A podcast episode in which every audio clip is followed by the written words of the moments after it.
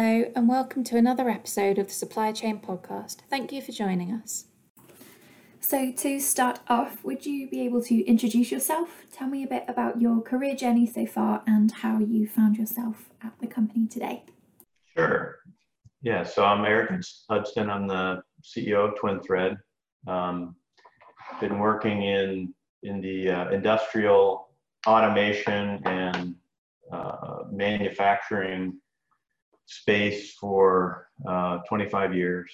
Um, started off my career as a chemical engineer, process engineer, working in uh, the pulp and paper industry, and went on to actually form a company, uh, my first company in the uh, early 90s that uh, did manufacturing optimization, starting off in the pulp and paper industry, but then expanding into many other industries, including you know food and beverage, consumer products, automotive, uh, energy, and, and other.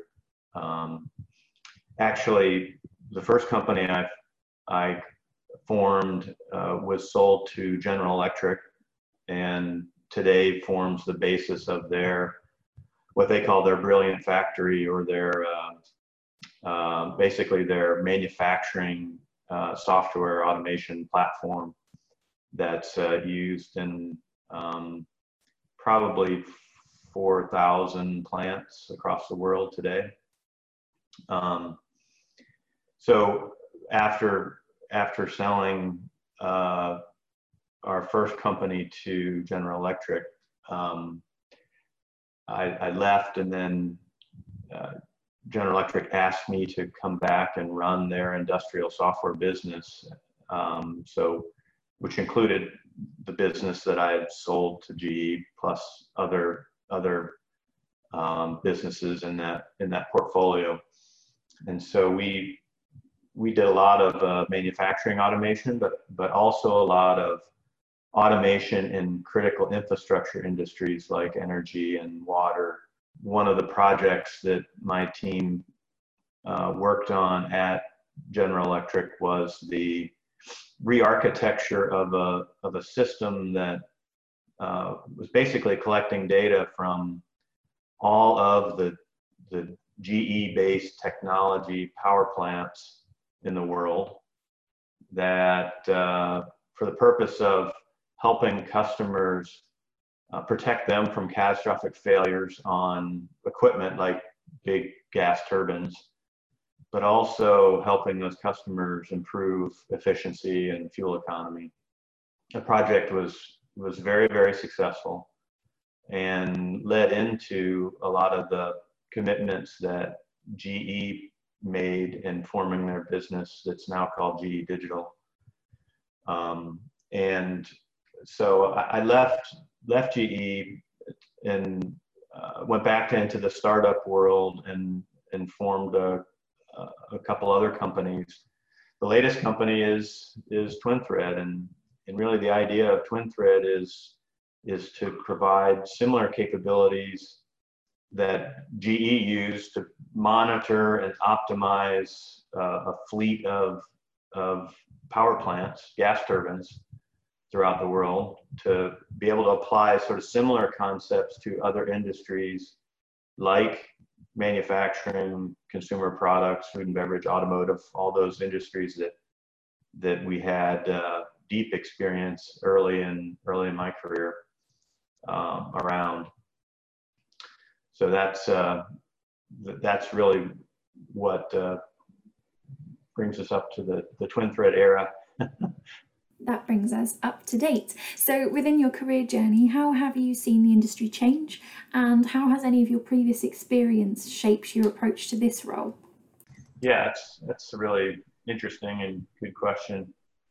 I think, um, from my perspective, there's there has been increasing scope of automation that you see in the in manufacturing and in just industrial uh, applications in the in the early days, let's say in the um, in the mid 90s, it was really about putting in technology to optimize a single production line. And then in the early 2000s, it became putting in technologies to optimize a full facility, a full plant, or a, a, a full network of, of assets.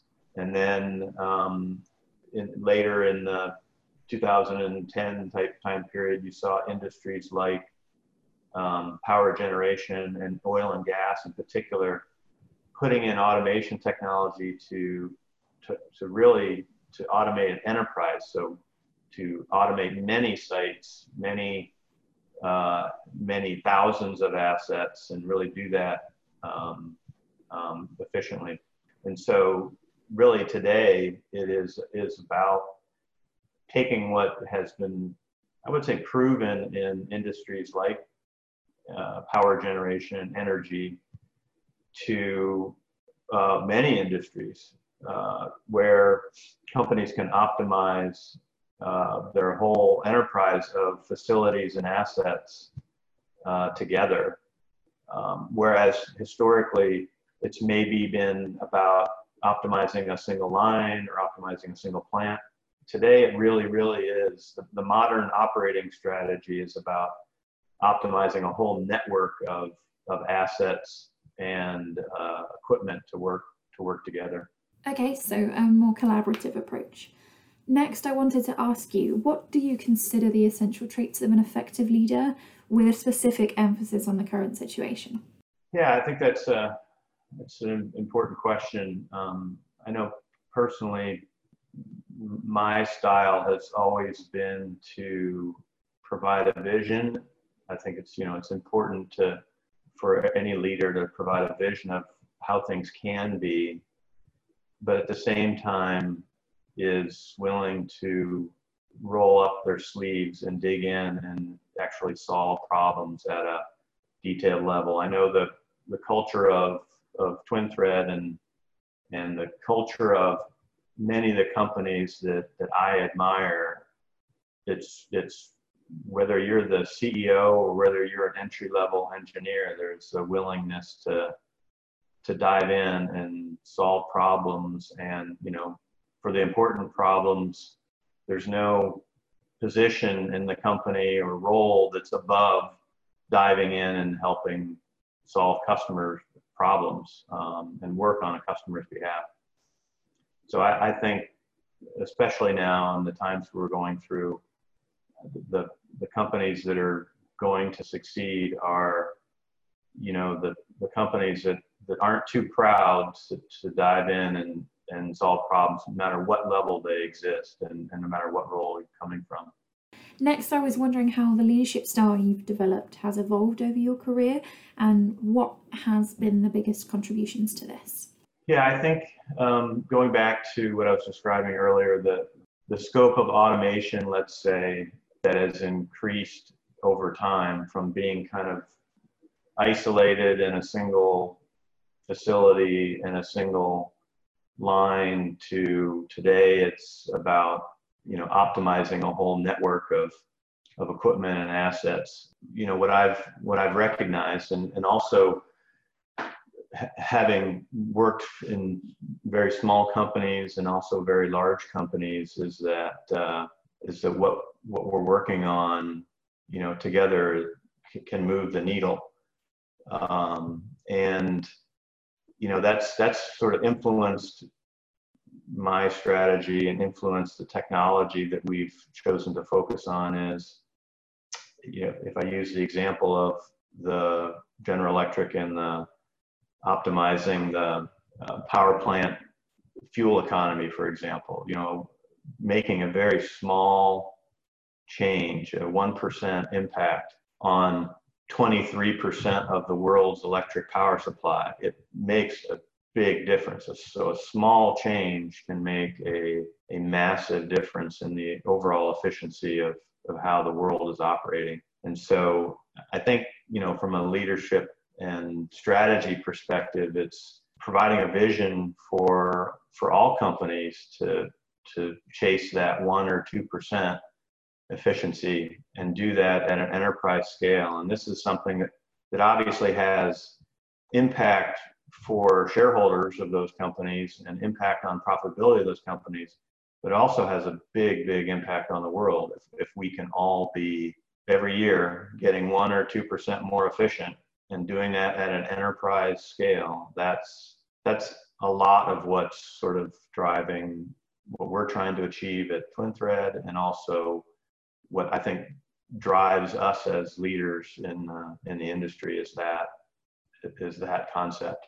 So, would you say that is TwinThread's digital innovation and transformation approach? It, it is. I think there's there's maybe more to it in, in terms of the digital innovation, and so if if our vision is to be able to optimize sort of on a global basis uh, and squeeze one or two percent more efficiency out of out of a manufacturing operation or a, a network of assets. It really the enabler is algorithms and the power of things like machine learning to, to make that practical. We have a customer, for example, that is monitoring 450 data centers across the world, and they're doing that with just a, a few people.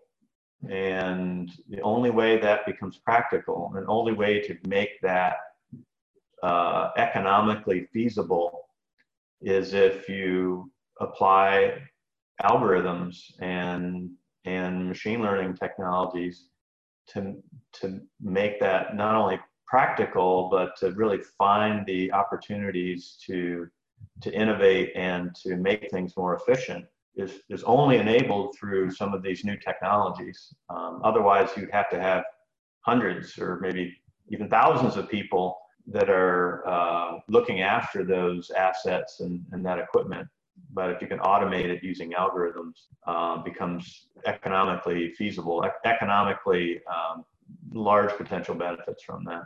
So, with these strategies and approaches in mind, how important do you think it is to ensure you have the right culture and almost mindset within the organization before you attempt strategy? Yeah, it's it's critical, really. It's um, maybe it's a bit of a cliche, but really the executive buy-in, sponsorship, commitment to any kind of digital transformation effort is essential. And it's maybe that's maybe that's obvious, um, but what what potentially is less obvious is that um, in terms of the culture and mindset, in this new sort of digital age, and and really with the with the incorporation of machine learning and artificial intelligence technologies into this into this game leaders have to think about in, in terms of their change management strategy. How do i get the IT person to work with the data scientists, to work with the subject matter experts, the engineers that really, really understand the equipment and the data scientists that really, really understands the algorithms and the IT person who really, really understands how all the data is collected and managed. So, I mean, I think that's that's a really important aspect is, is as uh, preparing for these groups of folks that, you know, honestly don't naturally work together to bring them together into these cross-functional teams to attack some of these some of those uh, business problems using using digital technology. So, what would you say are the current trends that you're seeing within the industry, and how important do you think technology is within them? Well, we're obviously very biased in that, given that we're a technology company and we're focused on you know, applying uh, machine learning and artificial intelligence technologies to to industry. um, but really is a really is a hot topic, and um, uh, there was a recent uh, uh Harvard Business Review article that that suggested that you know 80 84 percent of of uh, leaders believe they should be implementing uh, artificial intelligence and machine learning based technologies.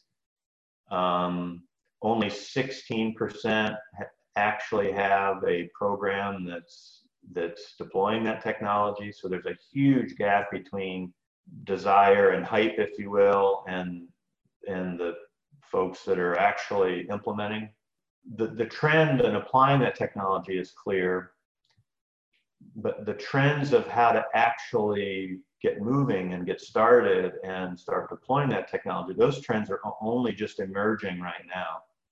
And that same article suggested that the Harvard Business Review article uh, that they reference also suggested that companies, you know, that are succeeding in that, in the application of this technology are doing a couple things. You know, one of them is the cross-functional teams that, that I mentioned, but the other one is simply making the commitment and putting the technology in production as a first step and at, maybe at a small scale and growing it but just getting it into production and getting it into use is is separating what those that are just sort of talking about it versus those that are actually applying and benefiting from it. And instead of experimenting in the you know in the lab environment let's say in a non-production environment. So some of the trends that we're seeing is uh, companies are are figuring out how to form the right teams um, and, and we see a trend of folks bringing together the data scientists the engineers and the and the IT folks. And the other trend is folks that are figuring out how to do how to apply this technology make it successful and then and then scale it. Would you be able to talk me through the concepts of connected fleets and connected factories in terms of the technology involved and any benefits and challenges? Yeah, so let's start within manufacturing. There's a couple innovations, um, or let's say that there's a couple layers of the technology. Some are very, very new. Some are some have been around for a very long time and have been underutilized up, up to this point. So within manufacturing, in the mid 90s, it, it's starting in, in industries like oil and gas industry and the energy industry. Companies started investing in a lot of sensor technology and and the technology to record that sensor data and to store it for very long time periods. So that the so the uh, the historian, as they're called, industry sort of came in vogue in the in the mid 90s, and up through uh, let's say the mid 2000s, uh, expanded to virtually all industries, from let's say the continuous process industries like uh, energy and power generation, to the not continuous and hybrid industries like food and beverage and consumer products and, and so forth. So that that meant that um, there are literally billions of sensors that are already being that have already been deployed that are already collecting data and, and in some cases there's decades of that data that's been collected and archived and now if we fast forward to, to t- today it's really about how do you mine new insights from that information that's already been already been collected and archived in, in some cases for decades. And that's really the innovation of cloud computing and uh, art and machine learning tools that can be applied at scale because as i said you know there's there's billions of sensors that have and you know trillions of data points if you want to think of it that way that's already been collected. So that's one one innovation. Another innovation, which is more what you hear about today, is well, there's also cheap sensors.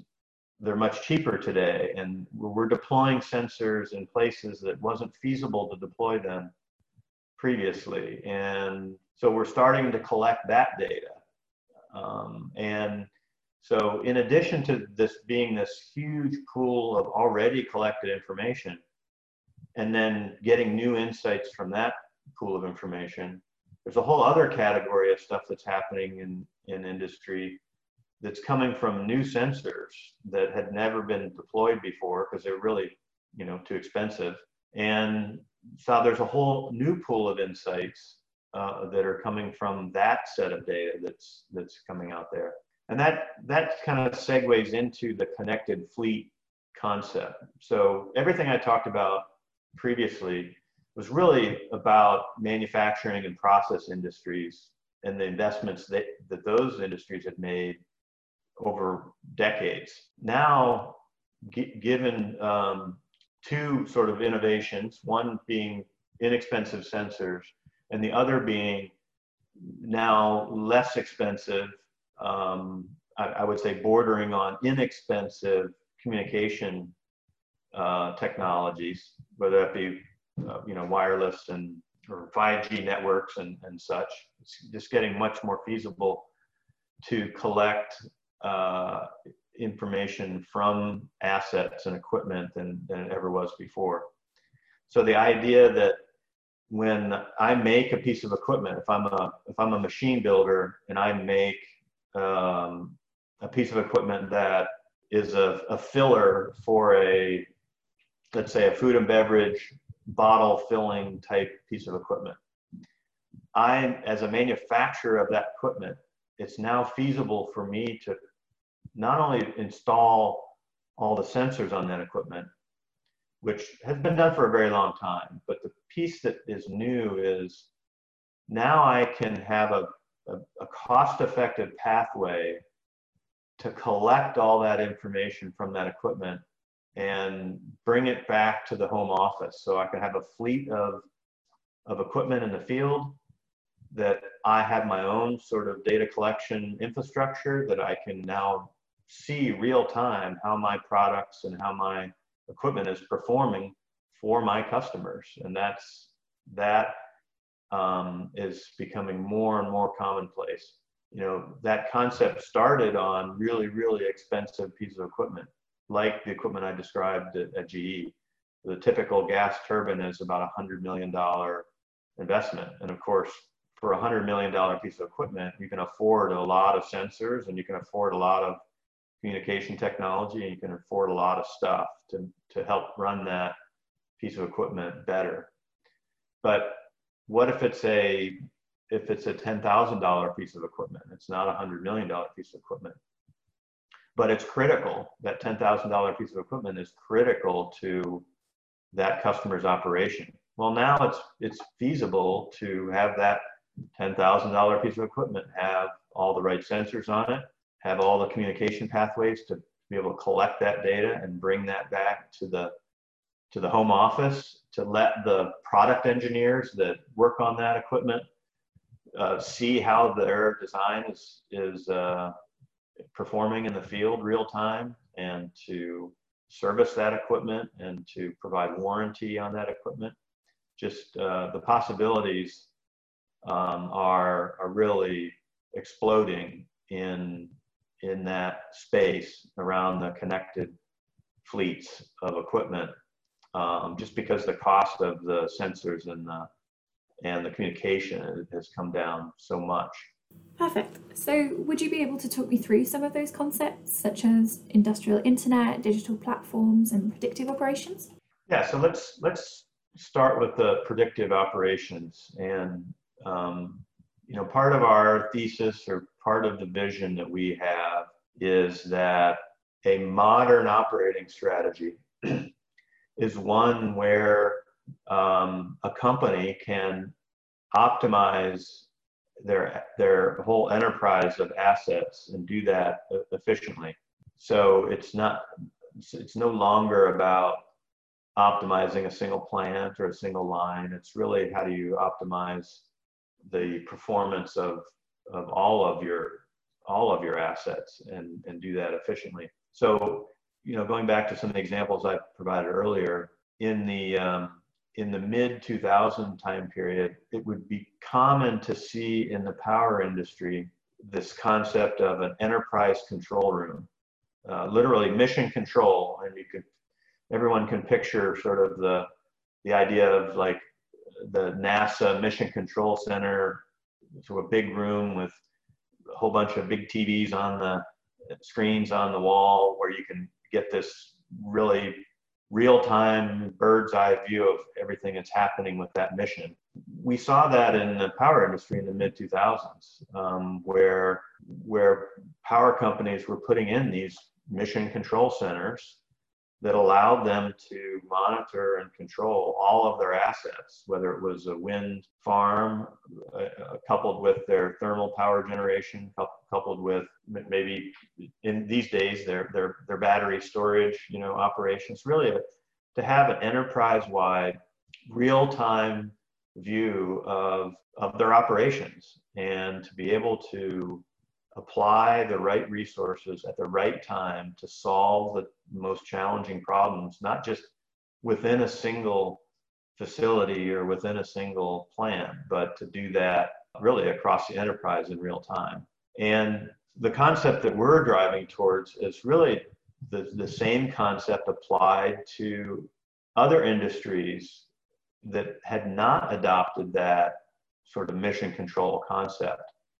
And you know industries including the food and beverage and consumer products and and automotive and and uh, just gen- general manufacturing to bring that concept and, and to have the technology that, to make that feasible within those industries. There's there, there's a number of reasons why we saw that concept take off in power first and then it's been longer to be adopted in in in other industries such as consumer products because the processes are much much more complex. You know you know power plant is is complex but it is a continuous process. It's, it's for the most part it's designed to run you know 24 by 7 you know uh, 365 days a year and run the same way.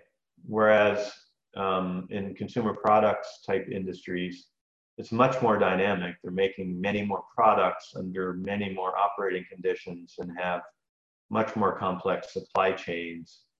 So um, there's there's a reason why it's taken longer for that concept to, to take on to be, be taken on within these other industries. And so what we're trying to do is to make that much more feasible to adopt in these in these industries with more complex supply chains and more complex products that, that, that they're making to be able to have this mission control concept uh, the predictive operations center be applied in, in those industries.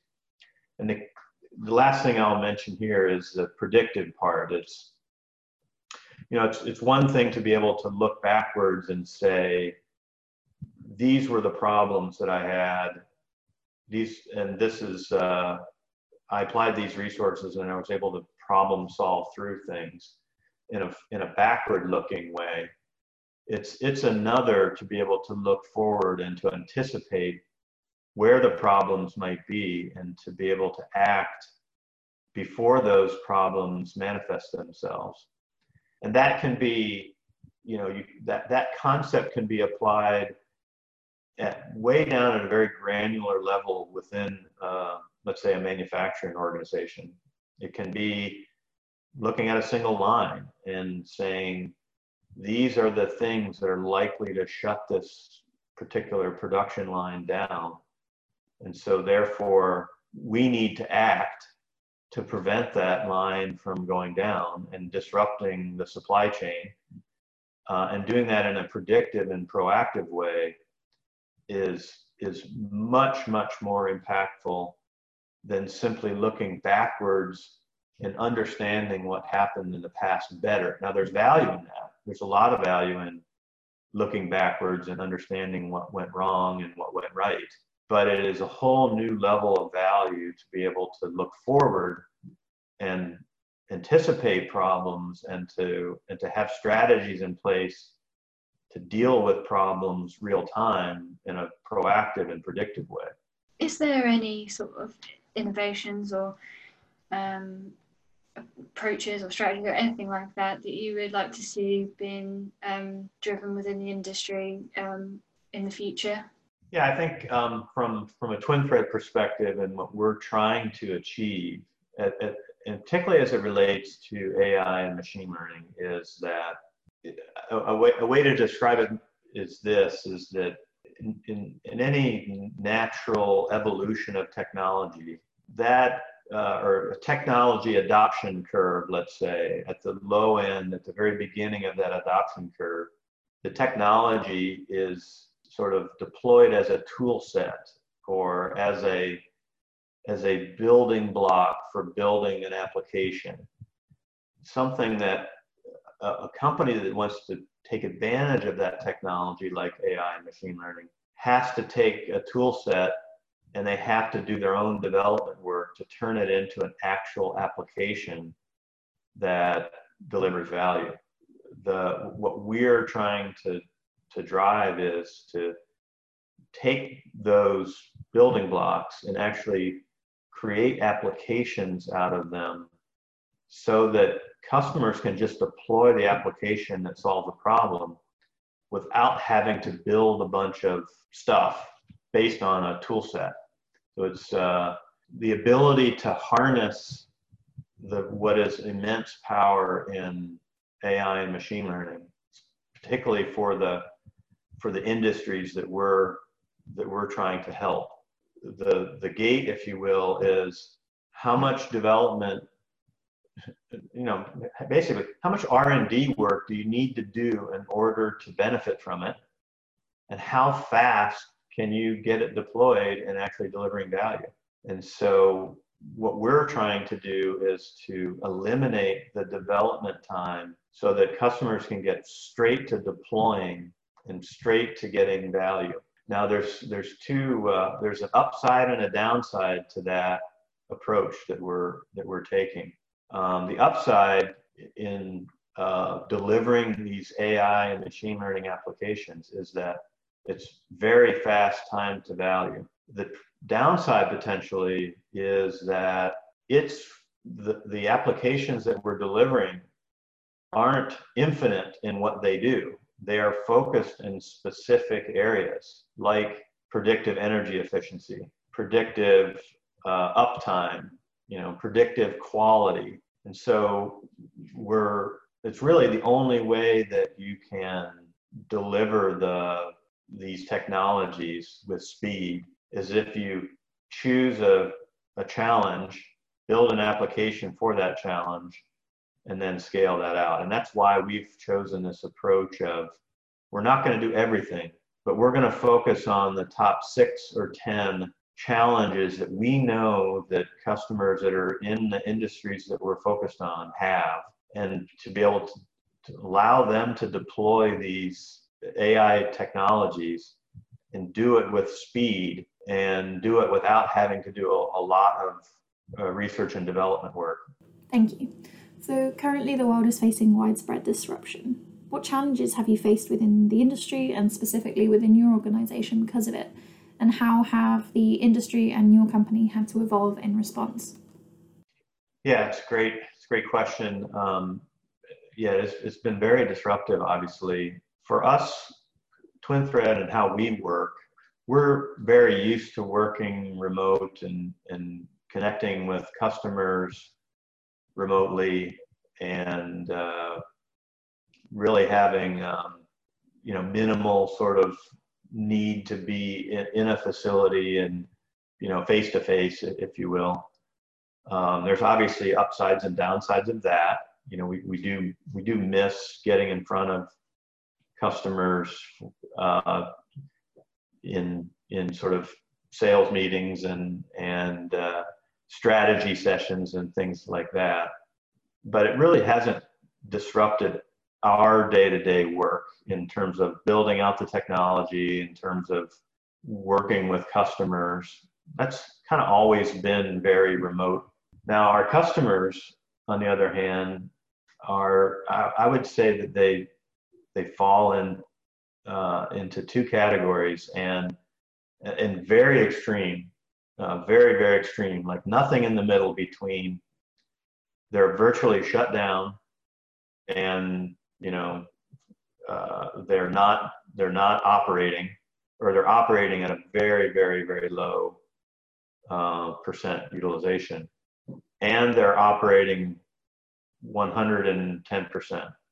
And ironically you know there's challenges in in both of those extremes. Um, companies that that really are uh, can't produce fast enough, uh, they are 100% focused on production and maybe over, over the last several months have been less focused on, on innovation and uh, less focused on installing new technologies and, and such because they're 100% dedicated to you know producing the next product.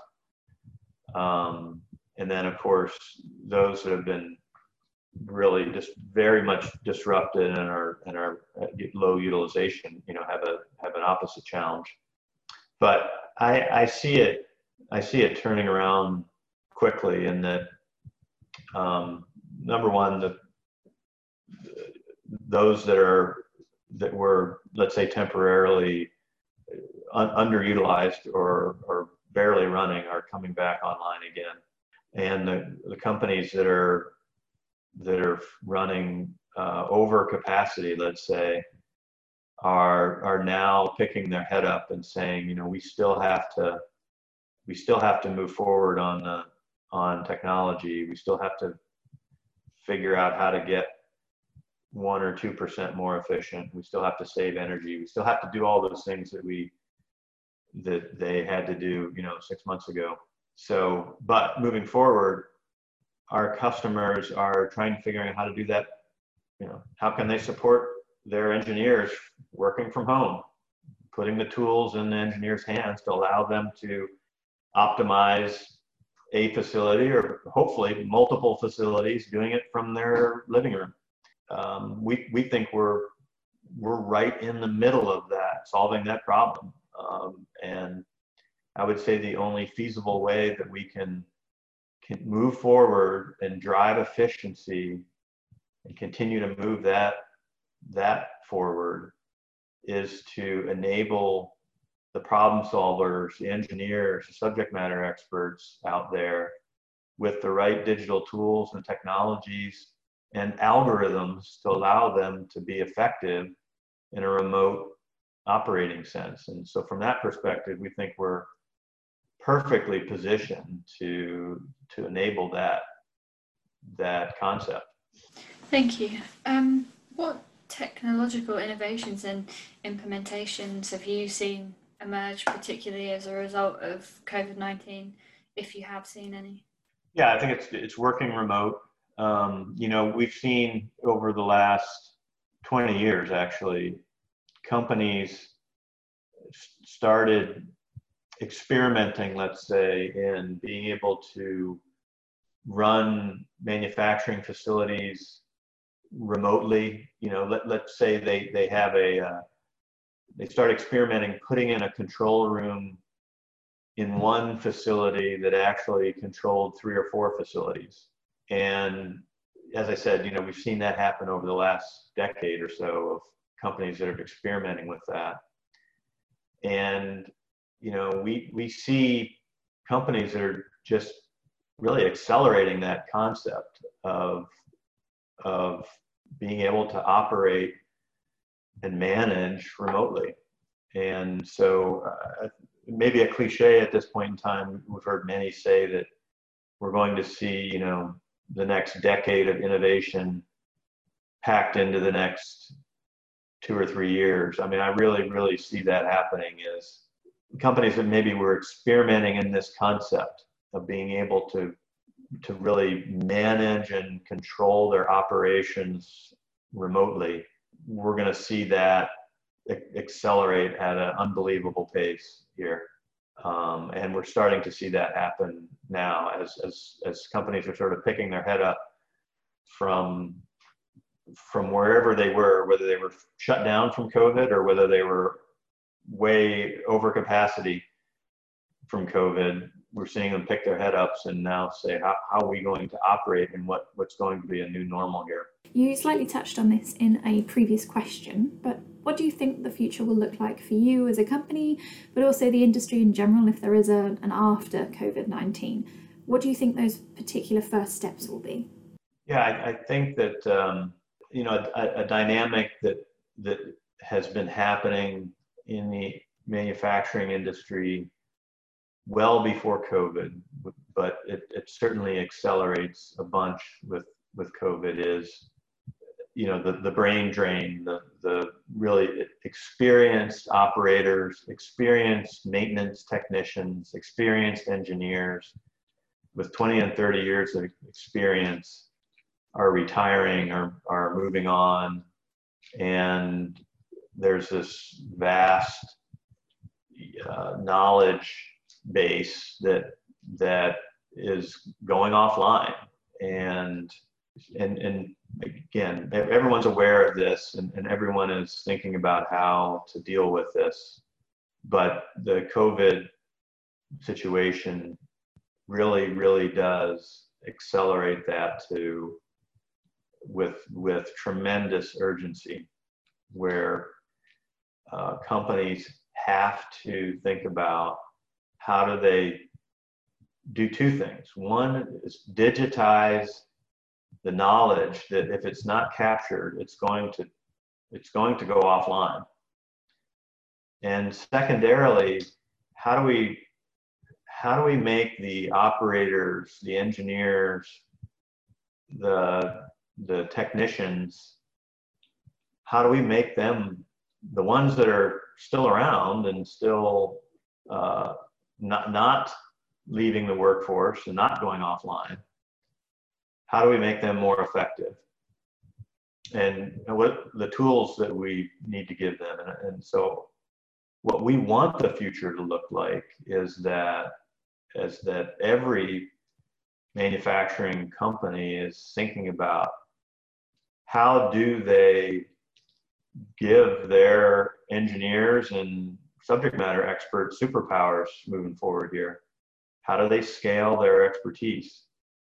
And you know we want to help them with that. And I, i'd say the last thing which is more of a i don't want to say controversial thought but maybe those engineers with with 20 to 30 years deep experience in manufacturing maybe they don't actually have to leave the workforce if we can give them a way to work very conveniently from their living room and add their knowledge and value to help keep the manufacturing industry running well and make it very convenient for them.